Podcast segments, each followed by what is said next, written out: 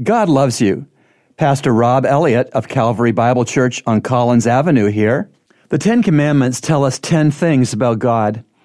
The first commandment of the ten is, You shall have no other gods over against me.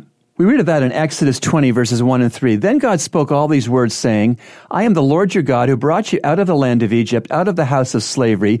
You shall have no other gods before me. What this command tells us about God is that God is totally supreme. So we aren't to challenge his rightful top spot. This first command prohibits having idols in our minds and in our hearts. The second command we'll look at another time prohibits the manufacturing of literal idols, perhaps out of wood or stone. But back to that first commandment. God says, You shall have no other God over and against me. Do you have anything in your thinking or living that's over and against and in competition with God? You can figure that out by asking who or what do I most think about when I'm free to think about anything at all? A second question you could ask is when you feel that you're in serious trouble, when you're panicked and desperate, to who or to what do you turn? God, liquor, weed, the numbers house?